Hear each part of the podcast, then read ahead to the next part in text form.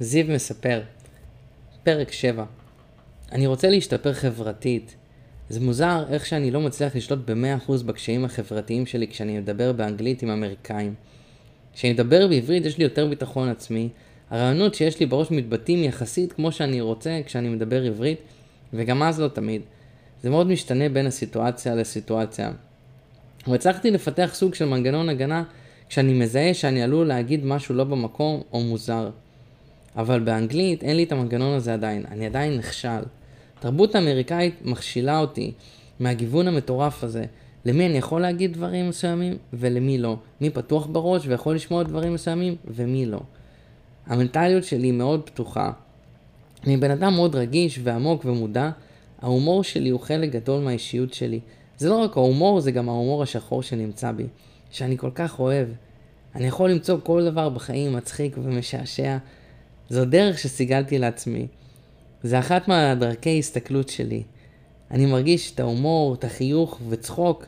הדברים האלה זה אחד הדברים הכי חשובים למשמעות הקיום שלנו. אני מרגיש שאנחנו צוחקים, אבל לא סתם צחקוק, אלא באמת התפקעות מצחוק. זה מה שגורם לנו להתחבר לטבע ולהניע יותר גבוה שלנו. זה גורם לנו לחיות את הרגע וליהנות מעכשיו.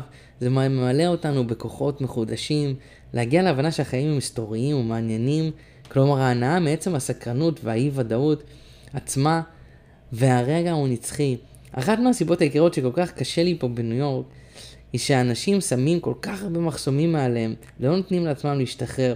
זה מרגיש כאילו הם שכחו איך זה מרגיש להיות בן אדם. הם שכחו את המקורות, השורשים, שאנחנו כלום יחסית לזמן שהיקום קיים, אנחנו כמו אבק ברוח. כשאני מנסה להביא את ההומור, את השמחה, את התמימות שלי, אנשים מסתייגים, מסתכלים במבט מוכר ועקום. וזה כואב לי. כואב לי בבטן, כואב לי בעצמות, אני כל כך רגיש לזה. כמה אגו מצוי בי, אני נעלב תוך שנייה, חוזר להיות הילד המוזר מהבית ספר. הרגשתי כאילו התבגרתי, כאילו התגברתי על זה בישראל, אבל מאז שעברתי לפה, בגלל אולי הפרעת קשב והריכוז, לא יודע למה, אבל אני חוטף פה את הכאפות כאלה חזק. לא הרגשתי ככה שנים. ההרגשה המוכרת של הדחייה, של האכזבה ממני, הבושה, המבוכה, זה מתעצם פה. אני חוטף את זה בבת אחת בגיל 24. הסיבה שאני כותב את כל זה, כי היה לי סשן הקלטות עם uh, כמה נגנים, וניגענו מוזיקה מקורית של הגיטריסט. אחד הנגנים הכי גרועים שיצא לי לעבוד איתם, אבל מלחין מדהים. הוא בן אדם גם מאוד טוב. בסך הכל היה לנו, היה לנו כמה, כמה אה, סשנים, כמה חזרות של הקלטות, וקטעים שהוא הביא איתו היו מאוד קשים לקריאה.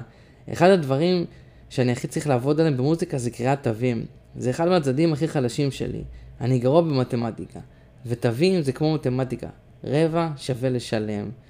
שתי שמיניות שוות לרבע, וכך הלאה.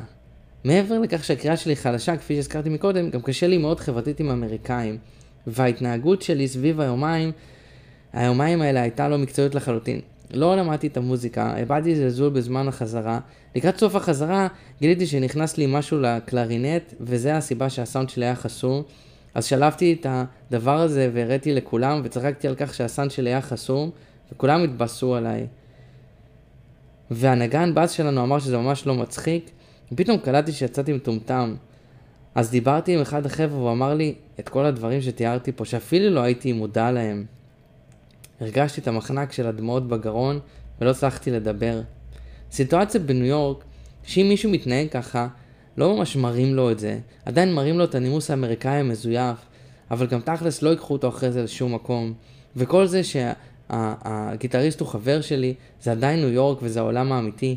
ויכול להיות שאפילו יהיה לי שם רע של בן אדם שמזלזל ולא מקצועי, אה, בפרט שאני נגן קלרינט, ונגני קלרינט במצב כספי הם הרבה יותר גרוע מנגני rhythm section. rhythm section, גיטרה, פסנתר, תופים, בס, כיוון שצריך אותם יותר.